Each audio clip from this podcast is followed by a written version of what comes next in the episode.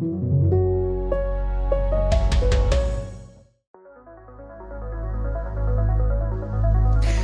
Auf den Tag zwei Jahre ist es heute am 24. Februar 2024 her, dass russische Truppen die Ukraine überfallen haben. Es war ein böses Erwachen für Europa und vor allem für Deutschland, wo man trotz klarer Warnungen aus der Ukraine selbst und aus den USA die Realität nicht wahrhaben wollte. Putins Imperialismus macht auch vor international anerkannten Grenzen nicht Halt. Die internationale Ordnung tritt er mit Füßen. Zu verlockend war die billige Energie aus Russland, zu erschreckend die Vorstellung, dass wieder offener Krieg in Europa ausbrechen könnte. Ja, zwei Jahre Ukraine-Krieg, das ist unser Thema heute bei Machtprobe, dem Auslandspodcast der FAZ. Seit Februar 22 ist viel passiert. Es gab Offensiven, Gegenoffensiven, Erfolge und Rückschläge. Wie die Situation aktuell ist, wie wir hier hingekommen sind und wie es weitergeht, das besprechen wir heute. Ich bin Kathi Schneider. Und mein Name ist Felix Hoffmann. Schön, dass Sie dabei sind. Bevor wir uns in die Analyse stürzen, hat unsere Kollegin Franka Wittenbrink noch einmal die wichtigsten Drehungen und Wendungen der vergangenen zwei Jahre zusammengefasst. Bitteschön. Russland hat eine Großoffensive gegen die Ukraine gestartet. Seit der vorigen Nacht rücken Truppen auf mehrere Landesteile vor. Es ist der 24. Februar 2022. Russlands Präsident Wladimir Putin befiehlt den Einmarsch in die Ukraine und warnt die Welt davor, sich einzumischen.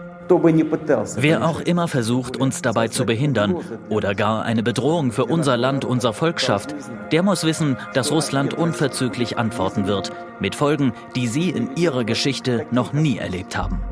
Mariupol, Kharkiv, Odessa, Kiew, an zahlreichen Orten in der Ukraine werden die Menschen an diesem Morgen von Explosionen geweckt. Die russischen Truppen greifen von Norden, Osten und Süden an. Der ukrainische Präsident Zelensky ruft das Kriegsrecht aus. Die Ukraine wird sich verteidigen und wird ihre Freiheit nicht aufgeben, egal was Moskau denkt. Für uns Ukrainer ist die Unabhängigkeit das höchste Gut, sowie das Recht, auf dem eigenen Boden nach eigenem Willen zu leben. Russland versucht, Kiew einzukreisen und Kharkiv einzunehmen. Doch die ukrainische Armee wehrt sich erfolgreich. Anfang April ziehen die russischen Truppen vor Kiew ab. In Butscha, einem Vorort von Kiew, werden ukrainischen Angaben zufolge rund 450 Leichen von Zivilisten gefunden. Sie zeugen von Folter, Misshandlung und Vergewaltigung und sorgen weltweit für Empörung. Butscha ist ein Vorort von Kiew. Es ist wie Potsdam vor Berlin. Man sieht Spielplätze, man sieht Supermärkte, man sieht Menschen, die zur Arbeit gehen. Und dann sieht man die schlimmsten Spuren von Verbrechen genau daneben. In den kommenden Monaten werden weitere Massengräber in Orten entdeckt, aus denen sich die russischen Truppen zurückgezogen haben. Anderswo gewinnen die russischen Streitkräfte an Boden. Anfang März erklärt Moskau die Kontrolle über Cherson im Osten der Ukraine. Außerdem besetzen die Truppen die südukrainische Hafenstadt Mariupol. Das Rote Kreuz beschreibt die drei Monate lange Belagerung als Hölle. Zivilisten und Soldaten harren über Wochen im riesigen Azovstal-Stahlwerk aus. Es wird zum Sinnbild des ukrainischen Widerstands. Letztlich überlässt die Ukraine die weitgehend zerstörte Hafenstadt den russischen Truppen. Aber auch auf der ukrainischen Seite gibt es Erfolge. Im April 2022 wird das Flaggschiff der russischen Schwarzmeerflotte, die Moskwa, von ukrainischen Raketen getroffen. Ende Juni verlassen die russischen Besatzer die sogenannte Schlangeninsel im Schwarzen Meer. Wenige Wochen später beginnt die Ukraine ihre Gegenoffensive. Erst im Süden, dann im Osten des Landes. Vor allem in der Gegend um Kharkiv verzeichnen die ukrainischen Soldaten große Geländegewinne. Im November feiert die Ukraine den russischen Rückzug aus Cherson.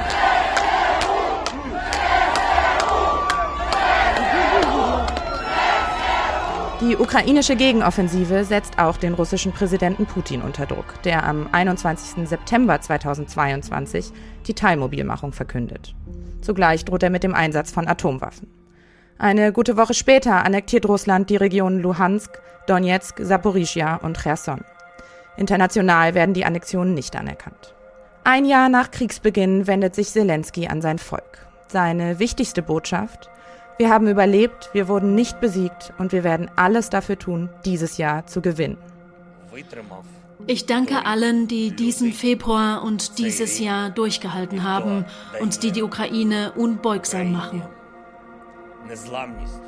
Doch auch im zweiten Kriegsjahr toben die Kämpfe weiter. Die Schlacht um Bachmut entwickelt sich zur bislang längsten und verlustreichsten seit der russischen Invasion. Ende Mai 2023 erklärt die russische Seite, die mittlerweile zerstörte Stadt vollständig besetzt zu haben. Einen Monat später zieht der Wagner-Chef Prigozhin, der die russische Militärspitze monatelang massiv kritisiert hat, mit seinen Söldnern in Richtung Moskau. Wenige hundert Kilometer vor der Hauptstadt stoppt er seine Rebellion. Im August kommt dann diese Meldung. We do have this breaking news just into CNN. That is the Wagner mercenary group chief, Yevgeny Prigozhin, has been listed among passengers on board a plane that crashed just north of Moscow. This Prigozhin kommt bei einem Flugzeugabsturz ums Leben. Die Umstände sind bis heute nicht geklärt. Im November 2023 starten die russischen Streitkräfte ihre stärksten Angriffe seit Jahresbeginn. Ziel sind die Gebiete um Odessa, Cherson und Saporizhia. Später konzentrieren sich die Angriffe auch auf die Gegend um Bachmut im Osten. Dem ukrainischen Militär wiederum gelingt ein Vorstoß auf das von Russland besetzte Ufer des Flusses Dnipro. Auch das Jahr 2024 beginnt für die Ukraine mit neuen Luftangriffen. Kiew ist neben vielen anderen Städten zum wiederholten Mal Ziel schwerer Angriffe. In anderen Teilen des Landes toben weiter heftige Kämpfe. An der Front gibt es für die Ukraine Anfang 2024 herbe Rückschläge. Der Angriffskrieg Russlands auf die Ukraine dauert bis heute an. Mehr als 13 Millionen Ukrainerinnen und Ukrainer haben nach Angaben des UNHCR seit Februar 2022 ihr Land verlassen. Etwa die Hälfte davon ist in der Zwischenzeit wieder in die Ukraine zurückgekehrt. Bis Ende 2023 wurden den Vereinten Nationen zufolge mehr als 10.000 Zivilisten in der Ukraine getötet. Mehr als 19.000 wurden verletzt. Die genauen Opferzahlen sind unbekannt. Man kann aber davon ausgehen, dass sie noch weitaus höher liegen. Ja, vielen Dank, Franka. Der Krieg, der tobt weiter. Wir haben es gehört. Wie ist denn die Lage an der Front aktuell? Die Lage, die ist auf jeden Fall sehr schwierig aktuell für die Ukraine, vor allen Dingen im Osten. Das hat auch der ukrainische Präsident Volodymyr Zelensky ja offen eingestanden. Gerade mussten sich die ukrainischen Truppen ja aus der Stadt Avdiivka im Osten der Ukraine zurückziehen. Das war der erste bedeutende russische Gebietsgewinn seit der Einnahme von Bachmut im vergangenen Jahr. Und die Russen, die haben da wohl sehr hohe Verluste erlitten. Zelensky hat auf der Münchner Sicherheitskonferenz gerade gesagt, die Verlustrate von Ukrainern zu Russen, die sei dort 1 zu 7 7 gewesen. Das lässt sich allerdings nicht überprüfen. Die Ukraine ist aktuell also auf jeden Fall in der Defensive. Der Militärexperte Nico Lange, Senior Fellow bei der Münchner Sicherheitskonferenz, warnt aber davor, jetzt in Fatalismus zu verfallen. Die Ukraine kann eben nicht jeden Meter halten und muss im Grunde Zeit für Gebiet eintauschen. Ähm, aber wir sollten jetzt nicht überreagieren und sagen, alles ist verloren, die, die Russen sind durchgebrochen, jetzt ist alles vorbei. Dazu neigen wir ein bisschen, immer wenn etwas passiert, in die eine oder die andere Richtung zu übertreiben. Aber das muss man nicht tun, sondern ganz nüchtern darauf gucken. Und die entscheidende Frage ist, führt das, was im Osten passiert, dass Russland jetzt so schrittweise vorankommt, führt das irgendwann dazu, dass die russischen Angriffsressourcen verbraucht sind und dass der russische Angriff dann zum Stehen kommt, sodass die Initiative möglicherweise wieder auf die ukrainische Seite wechselt. Insgesamt liegt die Initiative auf dem Schlachtfeld aktuell zumindest aber bei den Russen. Laut dem britischen Militärgeheimdienst versuchen sie gerade an mehreren Punkten an der Front Druck auf die Ukraine auszuüben, um eben Schwächen zu finden und die ukrainischen Truppen auseinanderzuziehen. Und leider ist auch nicht ausgeschlossen, dass da weitere russische Erfolgsmeldungen kommen, denn wir kriegen ja alle die Debatte in den USA mit, die Schwierigkeiten dabei, Waffenhilfe für die Ukraine zu beschließen. Und dieser Munitionsmangel, der macht sich mittlerweile eben auf der gesamten Länge der Front bemerkbar, berichtet auch das Institute for the Study of War, weil die Ukraine eben immer mehr Artilleriemunition einsparen muss. Die Ukraine hat insbesondere bei der Artilleriemunition Defizite und die Ukraine hat ja die ganze Zeit über schon nicht genügend Luftverteidigung an der Front. Und das führt dazu, dass mit Artillerie, aber auch mit Gleitbomben, die von Flugzeugen aus abgeworfen werden, die ukrainischen Truppen sehr stark unter Druck kommen. Und äh, dass die Russen dann, wenn sie das mit Artillerie und mit Gleitbomben äh, vorbereitet haben, dann auch mit Truppen zu Fuß, also mit Infanterie, hinterhergehen, um Gebiet zu erobern. Und das führt zu einer Situation, wo im Osten so schrittweise Städte, Ortschaften vollkommen zerstört werden und dann von den Russen übernommen. Und wir haben jetzt von Avdiivka gehört. Äh, und leider ist es so, dass man damit rechnen muss, dass jetzt Orte wie Chasiv Yar oder Kupiansk oder Siversk oder Konstantinivka unter Druck kommen und dass das erstmal noch, so wie wir es aus Bachmut und Avdiivka kennengelernt haben, dass es erstmal noch so weitergeht. Ja, der Mangel an Waffen und Munition ist ja aktuell wirklich das zentrale Thema. Muss man da so hart sein und sagen, dass wir, dass die Unterstützer die Ukraine gerade im Stich lassen? Also ich denke schon, dass die westlichen Verbündeten zumindest eine große Mitverantwortung für die schwierige Situation der Ukraine tragen. Darüber habe ich auch mit Liana Fix gesprochen. Sie ist Politikwissenschaftlerin beim Council on Foreign Relations in Washington und Expertin für transatlantische Beziehungen, Osteuropa und Russland am Ende ähm, ist die Situation sehr einfach. Entweder man hat Munition, um zu schießen, oder man hat sie nicht. Und die USA haben tatsächlich ihr letztes Paket an die Ukraine vor einigen Wochen bereits ausgezahlt. Ähm, das Weiße Haus hat natürlich die nächsten Pakete bereits vorbereitet, aber solange der Kongress und insbesondere die Trump-Republikaner im äh, Repräsentantenhaus kein grünes Licht geben, wird es kein Hilfspaket aus den USA geben. Es gibt zwar Hilfspakete aus Europa, die sind aber vor allem wirtschaftlicher und finanzieller Natur. Was Munition angeht, was Militärhilfe angeht, ist Europa leider so schwach aufgestellt, dass sie einen Ausfall der USA in keinster Weise auffangen können. Das heißt, wenn die Ukraine Gelände verliert, dann ist das zu einem großen Teil ähm, auf die mangelnde militärische Unterstützung aus den USA zurückzuführen. Natürlich darf man den Umfang der westlichen Hilfe für die Ukraine auch nicht kleinreden. Die EU, die hat sich ja gerade auf ein 50 Milliarden Euro Paket für die Ukraine geeinigt. Insgesamt haben EU-Länder über 125 Milliarden Euro an Hilfen zugesagt. Da ist auch humanitäre und finanzielle Hilfe eingerechnet. Das ist schon sehr viel Geld.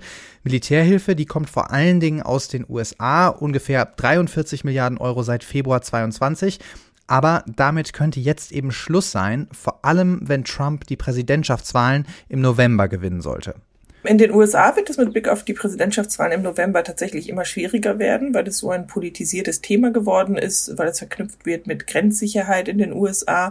In Europa und in Deutschland ähm, kann ich mir vorstellen, dass ein Schockmoment, dass zum Beispiel Russland große Geländegewinne macht oder ein Schockmoment, dass Donald Trump wieder gewählt wird im November als US-Präsident, tatsächlich zu einem Umdenken und zu noch ähm, maliger Unterstützung für die Ukraine führen kann. Bei aller Hilfe, die wir der Ukraine schon geleistet haben und für die sich die Ukrainer ja auch immer wieder dankbar zeigen, darf man nicht vergessen, dass die Gegenseite, also Russland, ja auch neue Quellen für Rüstungsgüter erschließt. Also Russland bekommt zum Beispiel Drohnen aus dem Iran, Artilleriegeschosse aus Nordkorea und hat eben auch die eigene Wirtschaft jetzt komplett in den Kriegsmodus umgestellt. Experten gehen davon aus, dass Russland aktuell rund 100.000 Drohnen im Monat einführen oder selbst herstellen kann. In der Ukraine sind es nur rund die Hälfte. Und trotz der strengen Sanktionen hat Russland auch die Panzerproduktion im eigenen Land von 100 auf 200 Stück im Jahr verdoppelt. Und diese Dringlichkeit, diese Priorisierung des Kriegsaufwands, die ist im Westen eben noch nicht angekommen. Und das ist auch einer der Gründe für die aktuellen Geländegewinne der Russen, meint auch Nico Lange.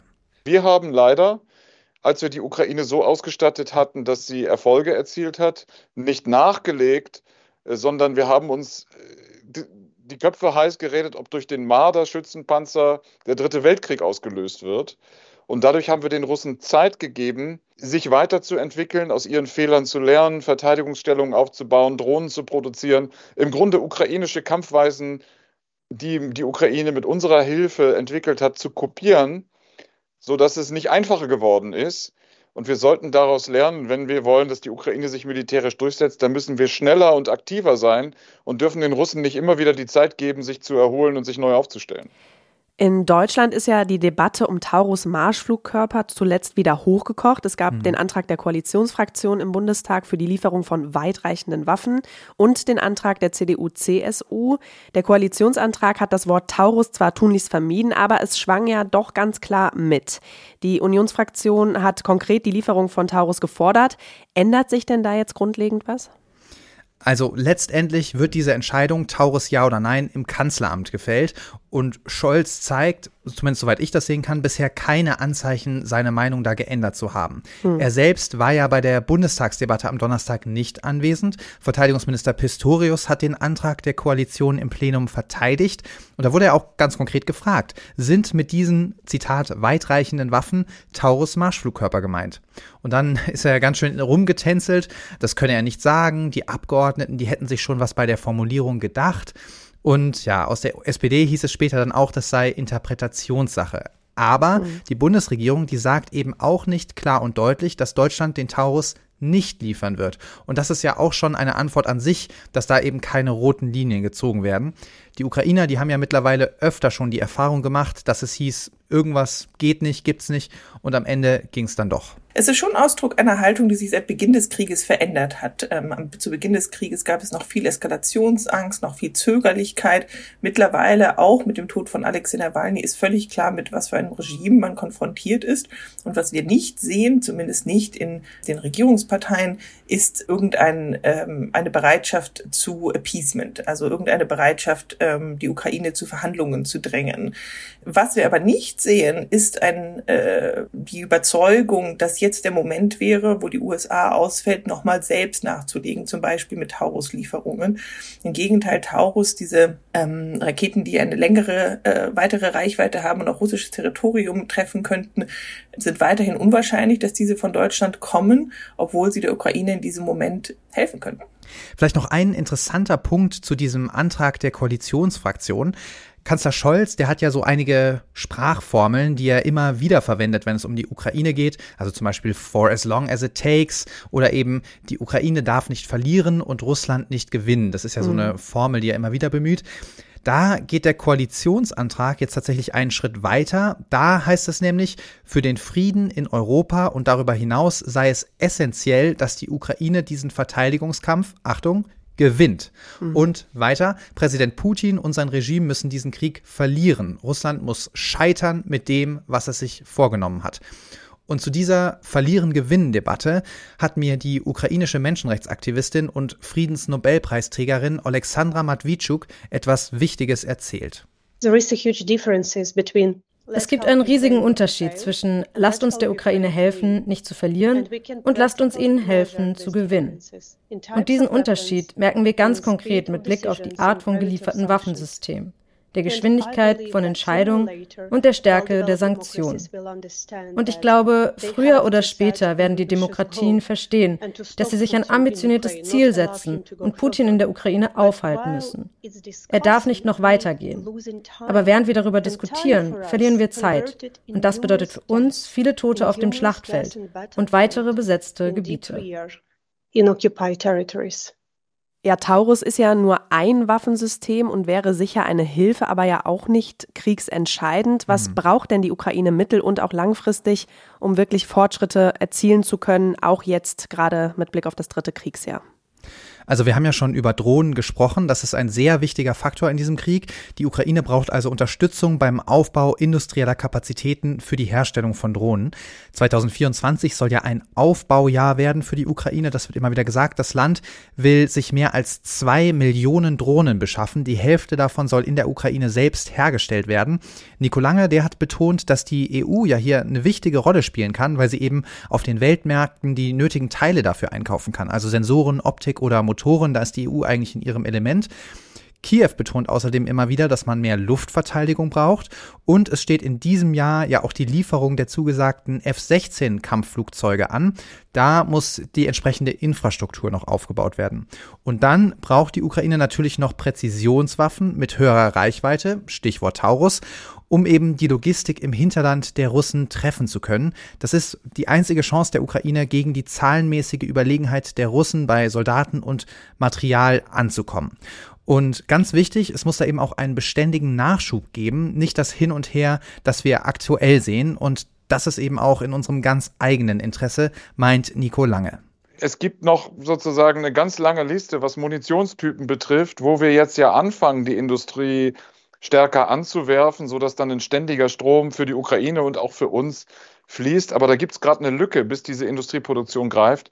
Und da muss man, glaube ich, auf den Weltmärkten und bei uns selbst nochmal ganz dringend gucken, wie kann man da jetzt alles zusammensammeln und in die Ukraine bringen, um die Lage dort zu verbessern. Am besten wäre, wenn die Europäer sich mal treffen und nicht sich Briefe schreiben, äh, sondern sich mal treffen, um sich genau zu dieser Frage zu besprechen, so ein Soforthilfepaket für die Ukraine nochmal zusammenzupacken. Ganz viele Dinge kann man tun, man muss das aber zunächst mal wollen. Ja, das klingt alles nach großen militärischen und auch politischen Herausforderungen, aber es gab ja auch große Erfolge der Ukrainer. Von der Gegenoffensive 2022 haben wir ja vorhin gehört. Und dann gibt es ja auch noch das Schwarze Meer. Hm. Und da hat die Ukraine aus militärischer Sicht wirklich ein kleines Wunder vollbracht.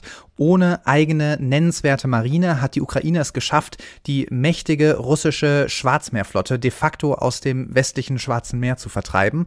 Da hat man eben Stück für Stück mit kleinen Kommandoaktionen Radar- und Luftverteidigungssysteme zerstört, so dass die Russen in der Region quasi blind waren und dann eben mit selbstentwickelten Überwasserdrohnen immer wieder Schiffe versenkt. 25 russische Schiffe haben die Ukrainer nach eigenen Angaben so zerstört. Das hat dazu geführt, dass es einen ganzen Bereich gibt auf der Westseite der Krim und westlich der Krim, in dem die Russen nicht mehr so viel sehen wie vorher, weil sie nicht mehr die Radare haben und in dem sie nicht so eine starke Luftverteidigung haben. Dadurch können die Ukrainer dort näher heranfliegen und zum Beispiel Marschflugkörper dann auf das Hauptquartier der Schwarzmeerflotte nach Feodosia, äh, auf eine Werft, auf andere Punkte auf der Krim abfeuern. Das hat ja zu Erfolgen geführt. Und der Weg aus dem Hafen von Odessa ist wieder frei. Der ist sogar so frei für die Schiffe, dass es Versicherungsunternehmen gibt, die diese Schifffahrt von und nach Odessa wieder versichern. Und das hat die Ukraine ja sich militärisch freigekämpft. Das haben wir nicht für die Ukraine gemacht. Das ist natürlich ganz wichtig. Das alles schwächt eben die Position der Russen auf der Krim und die ist für die Logistik der russischen Truppen in der Ukraine unverzichtbar und deswegen eben auch ein wichtiges militärisches Ziel für die Ukrainer. Außerdem erschwert die Vertreibung der Schwarzmeerflotte den Beschuss der südlichen Ukraine von russischen Schiffen aus und das entlastet die ohnehin dünne Luftverteidigung der Ukraine und senkt eben das Risiko, dass russische Truppen irgendwo an der Küste anlanden. Und das ermöglicht es der Ukraine, Truppen aus dem Süden für andere Frontabschnitte zu nutzen. Und natürlich ist es auch sehr wichtig für die ukrainische Wirtschaft, weil über das Schwarze Meer jetzt wieder ukrainisches Getreide exportiert werden kann. Ja, die Ukrainer sind da mit diesen Überwasserdrohnen im Schwarzen Meer sehr unkonventionelle Wege gegangen, haben damit große Erfolge erzielt, aber das scheint ja nicht mehr zu reichen, oder? Nein, das reicht nicht mehr und da müssten wir, muss sich der Westen einmal mehr, denke ich, an die eigene Nase fassen. Der mangelnde Nachschub an Waffen und Unterstützung hat eben dazu geführt, dass die Russen Zeit gewonnen haben und auch wenn das russische Militär sehr hierarchisch und unflexibel ist, lernt auch Russland dazu. Was zum Beispiel den massenweisen Einsatz von Drohnen betrifft, haben die Russen den Rückstand, den sie hatten gegenüber der Ukraine, haben sie massiv verkürzt. Was die elektronische Kampfführung betrifft, haben die Russen sehr stark zugelegt und machen große Schwierigkeiten, so dass wir der Ukraine helfen müssen, da diese russischen Vorteile auszugleichen. Ja, die Russen sind besser geworden und sie haben gelernt, auch weil wir ihnen die Zeit dafür gelassen haben. Ähm, und das ist, glaube ich, ja aber, wenn man sich das militärisch, militärhistorisch anguckt, nicht ungewöhnlich, dass Kriegsparteien voneinander lernen, manchmal auch die erfolgreichen Vorgehensweisen der anderen Seite kopieren. Wir sehen also auf russischer Seite jetzt sehr viel von dem, was die Ukrainer am Anfang gut gemacht haben, einfach in kopierter russischer Version. Okay, jetzt haben wir über Waffen und auch Munitionsnachschub gesprochen. Die andere große Variable sind ja Soldatinnen und Soldaten. Da gibt es ja in der Ukraine gerade eine große Debatte um eine neue Mobilisierung, oder? Ja, das Militär sagt, sie brauchen bis zu 500.000 neue Soldaten, um eben auch Truppen rotieren zu können. Das ist natürlich eine sehr, sehr heikle politische Frage auch, denn eine Mobilisierung, die wäre extrem unpopulär. Der Gesetzentwurf, der gerade im Raum steht, sieht vor, das Alter für die Mobilmachung von aktuell 27 auf 25 Jahre abzusenken. Das würde ungefähr 400.000 junge Männer betreffen. Wer bereits ausgemustert wurde, der soll nochmal geprüft werden und Musterungs- und Einberufungsbescheide, die sollen künftig auch elektronisch zugestellt werden können, um eben auch im Ausland lebende Ukrainer zu erreichen. Und außerdem sollen auch die Strafen verschärft werden, wenn sich jemand nicht korrekt im Wehrregister eintragen lässt. Dann sollen zum Beispiel Autos beschlagnahmt oder Konten gesperrt werden. Die ukrainische Regierung, die steht da auf jeden Fall vor einer echten Herausforderung. Die Ukraine muss Mobilmachung nicht nur organisieren, sondern muss sie auch gerechter organisieren. Also wenn städtische Eliten um Mobilmachung herumkommen, aber irgendwelche Dörfer in den Karpaten fast keine männliche Bevölkerung mehr haben, ist das für den gesellschaftlichen Frieden in der Ukraine ein Problem. Dieses Thema finden alle gerade sehr unangenehm. Der Präsident schiebt es ans Parlament, das Parlament an den Präsidenten zurück. Ähm, aber da müssen jetzt, glaube ich, die ukrainischen politischen Verantwortungsträger, die müssen da jetzt durch und müssen diese schwierigen und unpopulären Entscheidungen treffen, so dass es da Sicherheit gibt für die Streitkräfte, was die Mobilmachung angeht. Ja, da gibt es also großes Potenzial für politischen Zwist in der Ukraine. Die ersten Risse, die hat man ja schon bei der Entlassung des populären Oberbefehlshabers Salushny erahnen können. Liana Fix vom Council on Foreign Relations meint deshalb, dass jetzt im dritten Kriegsjahr auch die ukrainische Innenpolitik wieder mehr und mehr eine Rolle spielen wird. Politics is back, wie man so schön sagt. Die Politik ist zurück in der Ukraine mit ähm, der Entlassung vom General Salushny, der bisher den Krieg geführt hat, ist nochmal deutlich geworden, dass es eben auch unterschiedliche Meinungen gibt und auch unterschiedliche Positionen in Kiew zu der Art, wie der Krieg geführt werden soll. Das wird sich sicherlich verstärken, weil die Ukraine natürlich auch unter seit, seit Jahren unter den Beschränkungen des Kriegsrechts steht. Ähm, das heißt, wir werden wahrscheinlich auch Spannungen der ukrainischen Innenpolitik sehen. Dazu auch nochmal die Menschenrechtsanwältin Alexandra Matwitschuk. Sie hat mir die politische Herausforderung, vor der ihr Heimatland gerade steht, so beschrieben. Let me remind you that Sie müssen sich klar machen, dass Krieg für jede Gesellschaft ein Gift ist. Und die Ukraine ist keine Ausnahme. Wir befinden uns in einer schwierigen Position, weil wir zwei Aufgaben gleichzeitig erfüllen müssen. Wir müssen unser Land gegen die russische Aggression verteidigen und wir müssen die Demokratisierung vorantreiben, die mit der Maidan-Revolution uh, begonnen hat. Aber die Logik des Krieges und die Logik der Demokratisierung widersprechen sich. Krieg braucht Zentralisierung. Demokratisierung braucht Dezentralisierung. Im Krieg müssen Menschen- und Freiheitsrechte aus Sicherheitsgründen eingeschränkt werden. Aber Demokratisierung verlangt eine Ausweitung dieser Rechte. Es ist schwierig und wir müssen uns jeden Tag daran erinnern, dass wir für unseren Glauben an die Demokratie kämpfen. Es macht keinen Sinn, diesen Krieg gegen Russland zu gewinnen, nur um selbst zu einem kleinen Russland zu werden. Ein kleines Russland kann niemals ein großes Russland besiegen. Ja, zunehmende politische Spannungen also in der Ukraine. Kein Wunder bei zwei so fundamentalen Herausforderungen, die auch noch im Widerspruch zueinander stehen. Hm wie sich das aktuell anfühlt in der Ukraine, zwei Jahre nach Beginn des russischen Angriffskrieges, das hören wir jetzt. Es ist unglaublich schwierig, so einen Angriffskrieg zu durchleben. Jeder hier weiß, dass die militärische Unterstützung der USA eingefroren ist. Und wir spüren diese ausbleibende Unterstützung am eigenen Leib. Die Stimmung in der Ukraine ist angespannt, berichtet die Menschenrechtsaktivistin Alexandra Matwitschuk. Schlechte Nachrichten von der Front, bröckelnde Unterstützung in den USA und ein russischer Präsident Putin, der keine Zweifel an seinen Absichten lässt. Ihr Land befinde sich in einem genozidalen Krieg, sagt Alexandra. Putin streite die Existenz der Ukrainerinnen und Ukrainer ab. Jeder hier versteht, dass wir vernichtet werden, wenn wir aufhören zu kämpfen. Für uns ist Pessimismus ein Luxus, den wir uns nicht leisten können. 64.000 russische Kriegsverbrechen hat ihre Organisation, das Center for Civil Liberties, seit Kriegsbeginn dokumentiert. Worum es für die Ukrainerinnen und Ukrainer in diesem Krieg gehe, könne man in den besetzten Gebieten beobachten, sagt Alexandra. Besatzung bedeutet Folter, sexualisierte Gewalt, Entführung, das Verbot unserer Identität und Zwangsadoption unserer Kinder, Filtrationslager und Massengräber.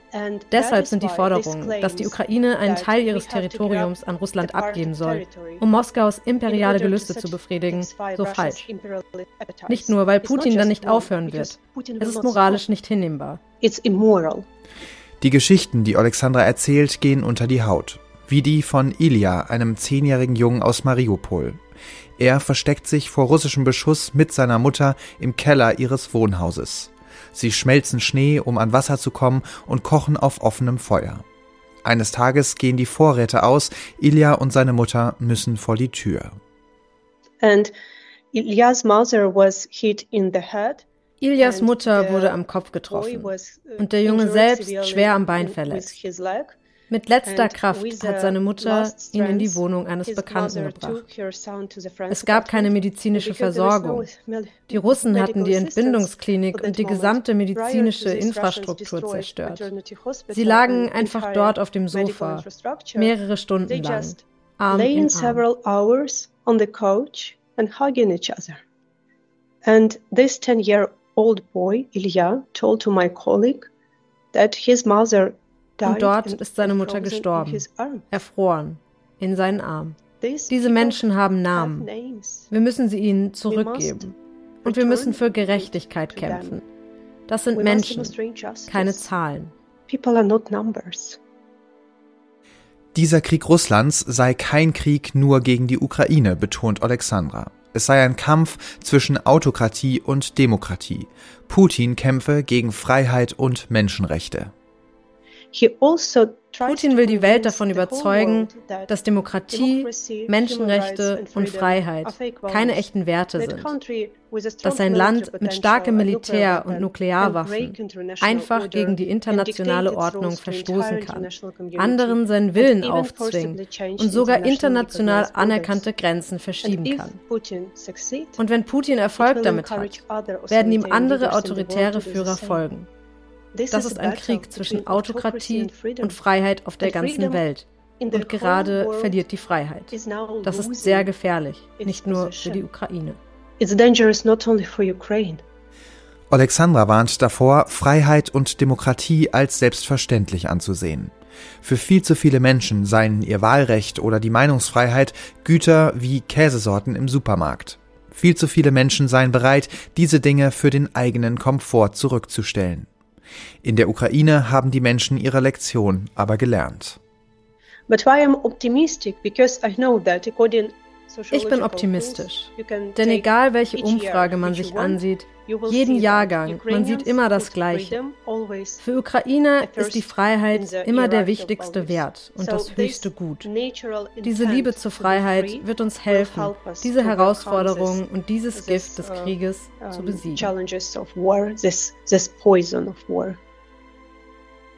Ja, grimmige Entschlossenheit in der Ukraine, auch zwei Jahre nach Kriegsbeginn. Die Menschen wissen, wofür sie kämpfen. Die Frage ist, ob uns das auch so bewusst ist. Lass uns auch noch mal nach Russland blicken. Von dort kam ja vor gut einer Woche die Nachricht vom Tod des Oppositionellen Alexei Nawalny. Da ist man ja schon irgendwie noch mal zusammengezuckt, oder? Ja, absolut. Das schien irgendwie einmal mehr so eine Botschaft aus dem Kreml, dass man offensichtlich der Überzeugung ist, jedes noch so widerwärtige Verbrechen ohne jedwede Konsequenzen begehen zu können. Was für ein großer Verlust der Tod von Nawalny für die ohnehin schwache russische Opposition bedeutet, das hat mir auch nochmal unser Korrespondent für Russland, Friedrich Schmidt, beschrieben. Er war der zweifellos wichtigste, einflussreichste, auch kreativste, rhetorisch gewandteste und prominenteste Gegner Putins. Ich habe vor zehn Jahren Nawalny mal interviewt. Das war übrigens mein erstes Interview als Korrespondent in Moskau überhaupt und natürlich immer später auch immer wieder erlebt und das Wirken verfolgt. Und man hat gemerkt, dass er wirklich ein, eine charismatische Persönlichkeit war, auch ein mitreißender, andere, motivierender Typ, neugierig und lernbegierig. Der war immer so bereit, neue Wege zu gehen. Zum Beispiel hat er nicht nur YouTube für sich entdeckt, sogar bei TikTok hat er irgendwann angefangen und er hat es wirklich als einziger Oppositioneller in den vergangenen Jahren geschafft, mehrfach landesweite Proteste auszulösen. Nawalny hat es auch geschafft, das Bild, was wir hier im Westen von Putin haben, zu verändern. Putin ist eben nicht nur dieser starke Top-Entscheider, so, der da so halbnackt auf dem Pferd durch die Tiger reitet, als den man ihn ja gerne sieht oder gesehen hat, sondern eben auch jemand, der seinem wichtigsten Gegner Novichok in die Unterhose hat schmieren lassen, wie Nawalny selbst herausfand auch noch. Und man erinnert sich auch an diesen Film über den Palast für Putin, der Anfang 2021 dann zig Millionenfach aufgerufen wurde. Da sieht man, wie für Putin gleichermaßen imperiale Zarensymbolik gebaut wird, so Doppeladler und so, und gleichzeitig aber auch eine Striptease-Tanzstange. Also so, das bleibt natürlich auch im Gedächtnis. Also eine wichtige Persönlichkeit für Russland trotz aller Repressionen. Wie sahen denn die Reaktionen dort darauf aus? Also so richtige Trauerveranstaltungen gab es natürlich nicht. Das wäre Mhm. absolut undenkbar, einfach aufgrund der Repression. Auch eine Beerdigung hat es bisher nicht gegeben, denn die Behörden, die haben tatsächlich den Leichnam von Nawalny immer noch nicht rausgegeben. Trotzdem gab es hunderte Festnahmen von Menschen, die eben spontan Blumen niedergelegt haben, vor allem an Denkmälern für Opfer des Stalinismus. Da sieht man eben auch scheinbar in Teilen der russischen Gesellschaft immer größere Parallelen zum Putin-Regime. Und Putin, der schlägt hart zurück. Es gibt jetzt Berichte, wonach verhaftete Männer kurz nach ihrer Entlassung einen Einberufungsbescheid erhalten haben. Also wer aufmuckt, wird an die Front geschickt. Die Machthaber wollen natürlich verhindern, dass irgendwo Protest entsteht, dass überhaupt sichtbar wird, dass Nawalny trotz aller Diskreditierungsversuche Rückhalt hatte in der Bevölkerung. Das kann natürlich das harte Vorgehen erklären. Es ist aber auch natürlich längst das übliche Verhalten der Sicherheitskräfte bei missliebigen gesellschaftlichen Regungen aller Art. Die entscheidende Frage mit Blick auf den Ukraine-Krieg ist jetzt natürlich, wie fest sitzt Putin immer noch im Sattel? Wie groß ist die Unterstützung noch für ihn und für die sogenannte militärische Spezialoperation? Also es gibt schon immer wieder mal Anzeichen, dass es auch Widerstand gibt gegen den Angriffskrieg in der Ukraine, beispielsweise die Demonstrationen von Müttern und Frauen eingezogener Soldaten. Oder es gab kürzlich auch einen Bewerber für die Präsidentschaftswahl Mitte März, der eben einen klaren Anti-Kriegskurs gefahren ist. Und für den haben weit über 100.000 Russen unterschrieben. Und das, sagt Friedrich, eben aus Protest gegen Putins Aggression gegen den Nachbar.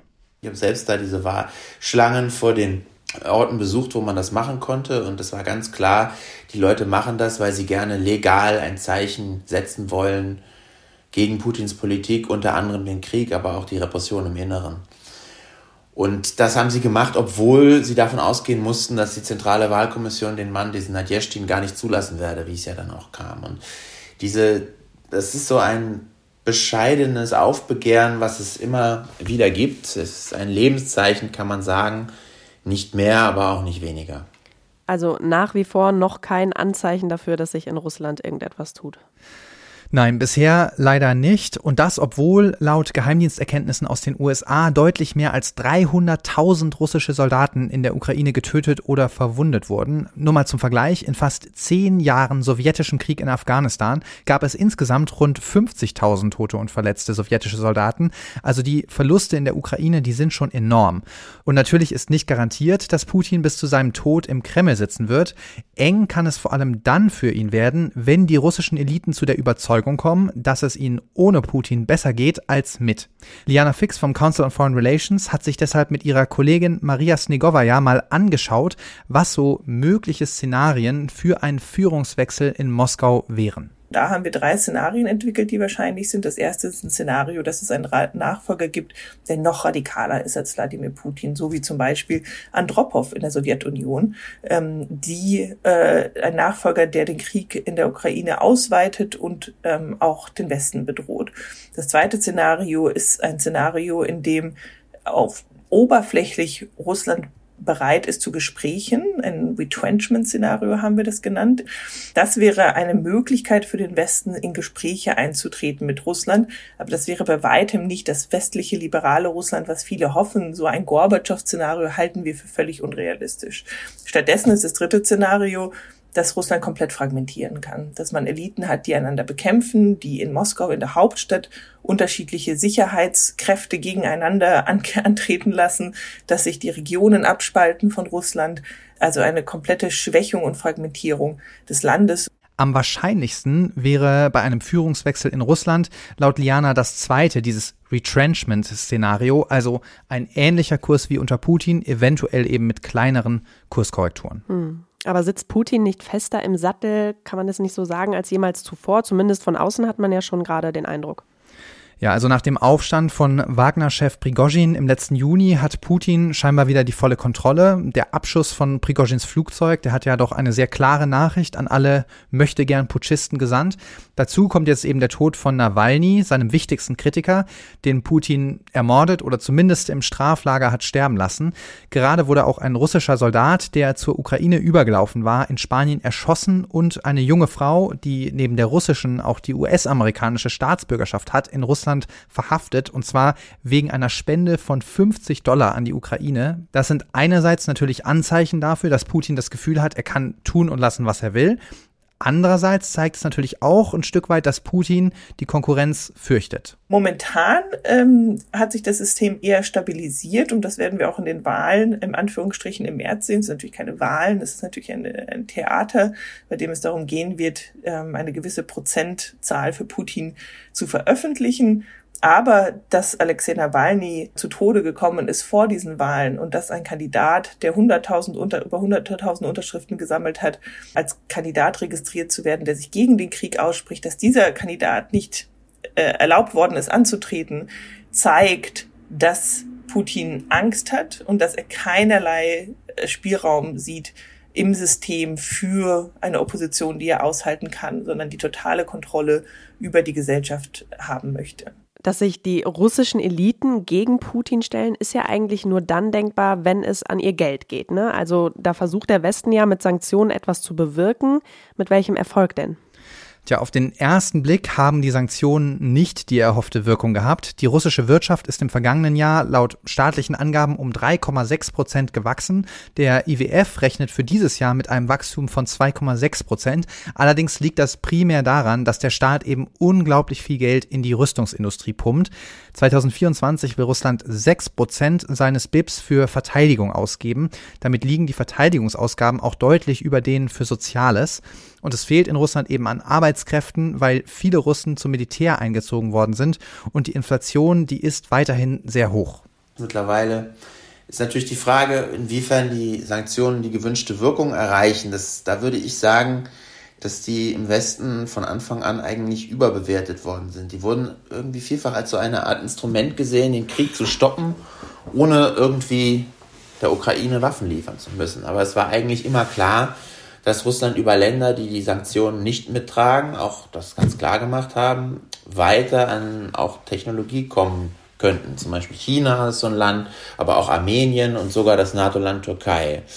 Und außerdem hat eben Russland auch fähige Technokraten, zum Beispiel eine Zentralbank, und die haben dann nach dem Überfall dafür gesorgt, vor zwei Jahren, strenge Kapitalverkehrskontrollen haben sie gemacht, damit die Russen ihr Geld nicht rasch außer Landes schaffen. Trotzdem warnt Friedrich auch hier vor Fatalismus. Natürlich haben die Sanktionen schon eine Wirkung. Die Lieferwege sind zum Beispiel deutlich länger und teurer geworden. Russland wird immer abhängiger von China und langfristig sind die wirtschaftlichen Folgen für Russland verheerend. Da sind sich Ökonomen dann doch weitgehend einig. Insgesamt wäre es für Putin auf jeden Fall ohne Sanktionen deutlich leichter, seinen Krieg zu führen als mit. Ich denke, das kann man mal festhalten. Ja, debattiert wird in diesem Zusammenhang ja auch immer wieder über das Geld der russischen Zentralbank. Davon liegt ja auch sehr viel in Europa und auch in den USA. Was hat es denn damit genau auf sich? Ja, rund 290 Milliarden Dollar an russischen Reserven wurden nach dem Angriff Russlands auf die Ukraine im Westen eingefroren. Zwei Drittel davon liegen tatsächlich in Europa. Und die Idee ist eigentlich ziemlich simpel und naheliegend. Man könnte ja dieses Geld einfach beschlagnahmen und der Ukraine geben. Die könnte davon dann Waffen kaufen oder eben den Wiederaufbau finanzieren. Das wäre schon wirklich eine Riesenmenge Geld, aber ganz so einfach ist die Sache leider nicht. Europa und auch Deutschland stellen sich da nämlich quer, denn sie befürchten finanzielle Instabilität, weil damit eben ein Präzedenzfall geschaffen wird. Bis jetzt waren nämlich die Staatsreserven anderer Länder einfach unantastbar. Und wenn sich das jetzt ändert, so zumindest die Sorge, legt niemand mehr sein Geld in Europa an. Das könnte Europa wirtschaftlich und auch den Euro als Währung dann schwächen. Und außerdem ist die Frage, wer haftet, wenn irgendwann mal ein Gericht entscheiden sollte, dass diese Beschlagnahmung unrechtmäßig war?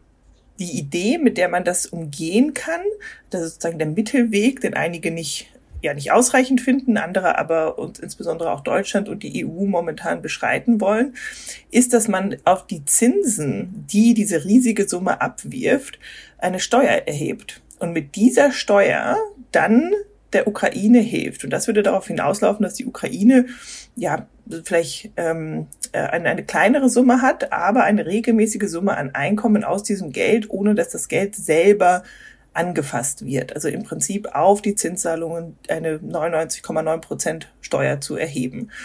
Und das ist etwas, dieser Mittelweg ist etwas, wofür sich Deutschland die EU entschieden hat und den sie gehen werden. Andere sagen aber, das ist nicht weitreichend genug.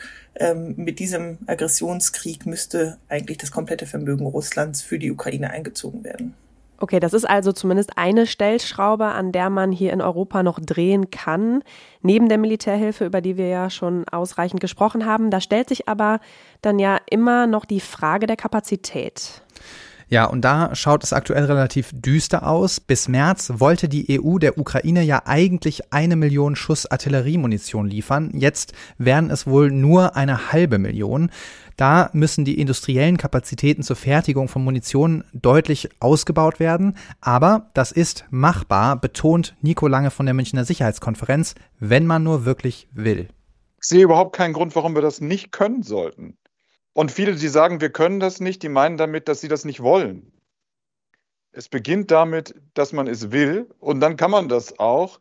Dass die größten äh, äh, europäischen industriell starken Nationen nicht in der Lage sind, mehr Artilleriemunition als ein von Sanktionen belegtes Russland zu produzieren, das ist doch lächerlich. Das ist eine Frage des Willens. Man muss äh, Abnahmegarantien geben, man muss die Investitionen äh, langfristig, langfristig absichern. Äh, äh, und man kann sicherlich auch, was bestimmte Wege von Genehmigungsverfahren für neue Produktionsstätten geht, äh, kann man auch ganz andere und schnellere Wege gehen. Wir versuchen das immer noch irgendwie mit den Mitteln des Friedensbetriebes zu lösen, weil wir hoffen, dass das Problem irgendwie von alleine weggeht. Das wird es aber nicht. Die Politikwissenschaftlerin Liana Fix sieht hier auch eine zentrale Rolle für die EU. Aber was die EU machen kann, sie kann eine ganz wichtige Rolle einnehmen, indem sie die Finanzierungsgrundlage schafft für die Verteidigungsindustrie in Europa. Zum Beispiel indem, ähnlich wie in der Corona-Zeit, in der Corona-Pandemie, zum, er zum zweiten Mal gemeinsame Schulden aufgenommen werden in der EU, um die Verteidigungsindustrie zu stärken. Das wäre ein Schritt, der wichtig wäre, auch damit die Verteidigungsindustrie auch weiß, dass sie sich auf Aufträge verlassen kann und wirklich auch ihre Produktivität hochfährt, so wie man das eigentlich braucht. Ähm, und es wäre eben auch ein Zeichen der Solidarität, dass die Europäer gemeinsam daran arbeiten, kriegstüchtiger zu werden. Also die EU hat vor allem eine Rolle in der Finanzierung eines neuen kriegstüchtigen Europas. Also russische Gelder beschlagnahmen oder besteuern, die eigene Rüstungsindustrie hochfahren und mehr liefern. Das wären zwei konkrete Stellschrauben. Und dann gab es ja zuletzt auch noch diese bilateralen Sicherheitsabkommen. Also welche Bedeutung haben die denn eigentlich? Genau, die Ukraine, die unterzeichnet aktuell bilaterale Sicherheitsabkommen, zum Beispiel mit Großbritannien, Frankreich, auch mit Deutschland und zuletzt mit Dänemark. Das ist ein Ergebnis des G7-Gipfels in Vilnius im vergangenen Sommer. Da sollen auch noch einige Abkommen mit anderen Ländern unterschrieben werden tatsächlich. Es geht da aber nicht um Sicherheitsgarantien im Sinne von militärischer Beistandspflicht, sondern es geht eher darum, die Unterstützung für die Ukraine langfristiger zu sichern. Also diskutiert wurde damals im Sommer auch ein Modell wie in Israel wo man also sagt, die Sicherheit der Ukraine ist auch unsere Sicherheit. Das hätte man sehen können als ja so eine Art Übergangsbrücke in Richtung NATO-Mitgliedschaft, die es ja auf absehbare Zeit eher nicht geben wird. Die Abkommen jetzt, die bleiben aber hinter diesem Israel-Modell zurück. Und natürlich gibt es jetzt auch, vor allen Dingen auf Seiten der Ukraine, die Befürchtung, dass das Thema Sicherheitsgarantien für die Ukraine, für viele Regierungen damit jetzt erstmal so ein bisschen abgehakt ist. Auf jeden Fall nimmt die Kooperation mit der Ukraine mit diesen Sicherheitsabkommen aber neue Formen an.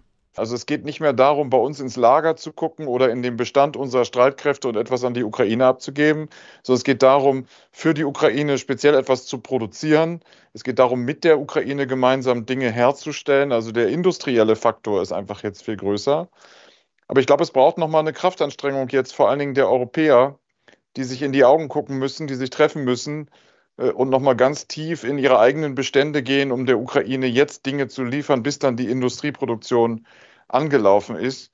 Äh, das wird notwendig sein, um die Ukraine zu stabilisieren und auch um der Ukraine die Möglichkeit zu geben, äh, später wieder die Initiative zu übernehmen.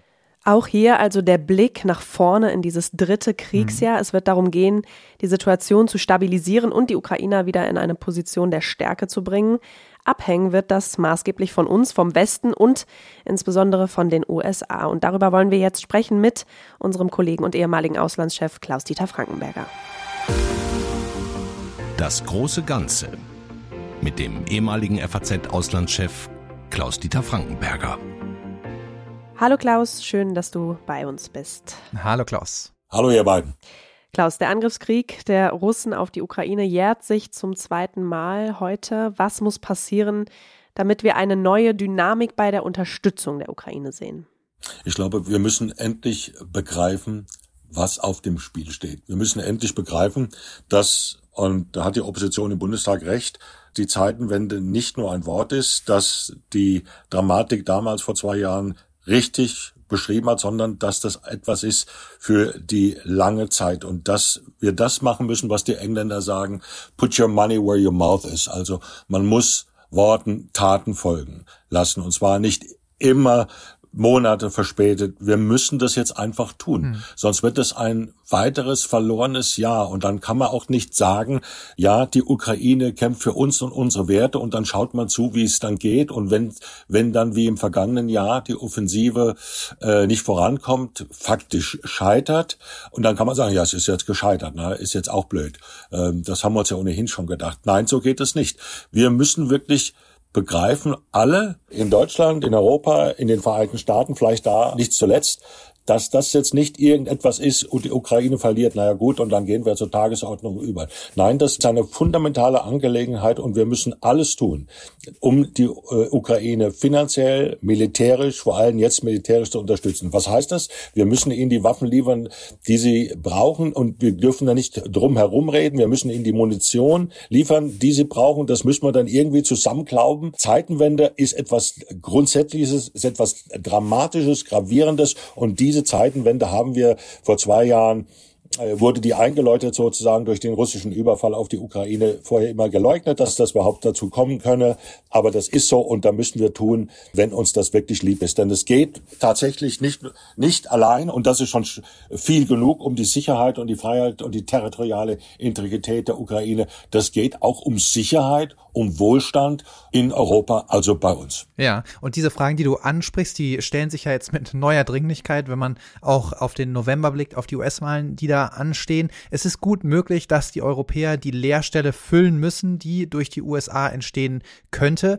Bereiten sich die europäischen Staaten deiner Meinung nach ausreichend auf dieses Szenario vor? Passiert da genug? Naja, Donald Trump ist der berühmte Elefant im Raum. Bei jedem Gespräch, bei jeder Konferenz geht es jetzt mittlerweile nur noch darum, kommt er oder kommt er nicht, äh, gibt es einen Wechsel im Weißen Haus oder nicht. Aber wir haben ja schon vorher quasi eine Leitstelle leid, wenn die Republikaner weiter ernst machen im Kongress und das äh, Ukraine-Hilfspaket nicht annehmen, nicht überhaupt zur Diskussion stellen, nicht zur Abstimmung stellen, dann fallen die Amerikaner jetzt schon aus. Hm. Und dann müssten die Europäer, die Amerikas NATO-Partner und andere Partner alles geben, was sie haben. Kommt es tatsächlich im Herbst zu einem Wechsel im Weißen Haus, also übernimmt Donald Trump da muss man eins tun, man muss ihn ernst nehmen, man muss ihn bei seinem Wort nehmen. Er sagt, was er denkt und denkt, was er sagt. Und das ist alles äh, furchteinflößend. Dann geht es nicht nur darum, und das ist auch wiederum, ich sagte es vorher schon, schwer und gravierend genug, die Ukraine, der Ukraine beizustehen, dann steht das ganze transatlantische Verhältnis mhm. äh, zur Disposition. Erinnern wir uns an den Satz, den er gesagt hat. Also dann kann Putin mit den Ländern, die nicht die säumige Zahler sind, du kannst machen, was er will. Kann, ist ihm egal. Er stellt Artikel 5 die Beistandsgarantie in Zweifel. Und das ist ja ein, der fundamentale Satz, das fundamentale Prinzip, das Nordamerikaner und Europäer zusammenbindet und die Grundlage für unsere Sicherheit ist. Und wenn das der amerikanische Präsident in Frage stellen sollte, einfach weil er keine Lust hat oder weil er das nicht für sinnvoll hält oder weil er andere Prioritäten hat, dann leben wir in einer ganz anderen Zeit.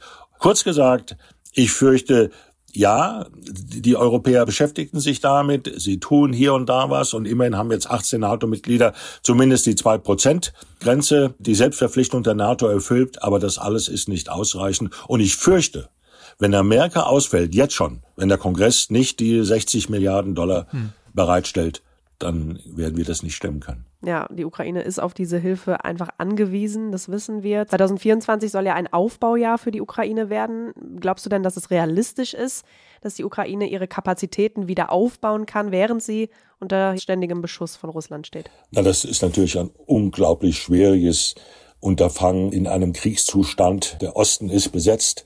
Jeden Tag äh, schlagen Raketen überall im Lande ein sozusagen an einen Wiederaufbau zu denken. Das ist ambitioniert. Die, die Ukraine hat das vor. Sie baut auch militärische, industrielle Kapazitäten auf mit ausländischer Hilfe.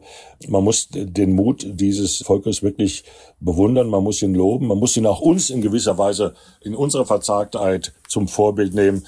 Aber man kann sich das kaum vorstellen. So und so viele Millionen Ukrainer sind, äh, leben außerhalb des Landes, sind geflohen. Manche kommen zurück. Im vergangenen Jahr sind einige zurückgekommen, auch aus Deutschland zurückgekehrt. Aber das ist ein ambitioniertes Unterfangen. Und wenn jeden Tag sozusagen Tag und Nacht, wenn es Raketenangriffe gibt, dann werden sich manche ausländische Investoren ja das doppelt und dreifach überlegen, ob das so sinnvoll ist. Umso mehr ist es wichtig, dass die Ukraine versorgt wird mit, mit Verteidigungswaffen, mhm. mit weichreichenden Abstandswaffen, eben den berühmten Raketen, eben dem Taurus, um einen Sicherheitsgürtel zu schaffen, in dem sowas möglich ist wie der Wiederaufbau. Aber das ist extrem schwierig. Ja.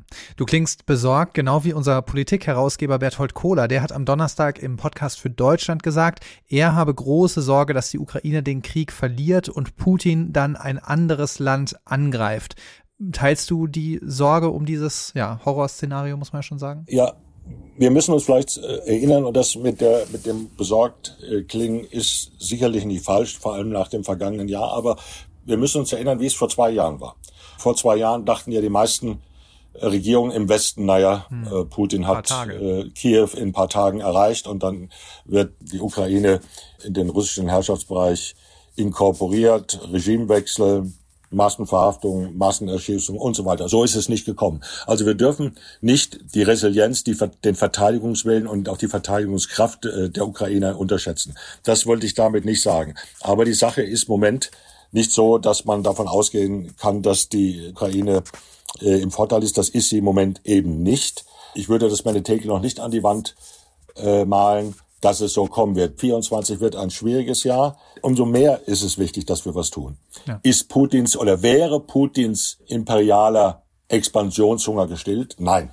Und deswegen ist Kohlers Sorge, was die Konsequenz einer Niederlage anbetreffe, vollkommen, äh, vollkommen berechtigt. Wir stünden dann vor einer jahrzehntelangen Konfrontation mit Russland. Mit einem aggressiven Russland, getrieben von einem Machthunger und so weiter, von, von Geschichtsmythen, verbunden mit, mit zivilisatorischem Nihilismus, den wir noch nicht so erlebt haben. Ja. Und alles, was wir bisher besprochen haben, diskutiert haben in den Parlamenten, in der EU, in NATO, zwischen Europa und zwischen und, und Amerika. Wir müssen die zwei Prozent einhalten, was die Verteidigung anbelangt. Das ist, um es mal etwas untertreiben zu sagen, das ist dann Peanuts. Hm. Das wird alles dann ganz anders werden. Das wird unser Leben viel, viel mehr prägen, als wir uns das äh, heute vorstellen können oder auch jemals haben vorstellen wollen. Also ich sehe eine Konsequenz, wenn es denn so käme, aber wir sollten noch nicht wirklich in Defetismus verfallen. Das wäre verheerend unruhige Zeiten also und ein Grund mehr, dass wir unsere Sicherheit selbst in die Hand nehmen. Auch vielen, vielen Dank, lieber Klaus. Danke, Klaus. Ich danke euch. Ja, das war's für heute von uns, von FAZ Machtprobe. Schön, dass Sie wieder mit dabei waren, bis hierhin zugehört haben. Den eben besprochenen Link zum Podcast für Deutschland und auch weitere Links zum Thema, die hängen wir Ihnen in die Show Notes. Wir hören uns wieder am 2. März äh, für eine Sonderfolge, denn dann steht der Super Tuesday in den USA kurz bevor und da wollen wir natürlich drüber sprechen. Ja, und abonnieren Sie uns gerne bei Ihrem gängigen Podcatcher oder dem Podcatcher Ihrer Wahl. Wir freuen uns auch sehr über Ihr Feedback an podcast.faz.de und dann hören wir uns wieder hier am 2. März. Vielen Dank. Tschüss. Bis dahin. Ciao.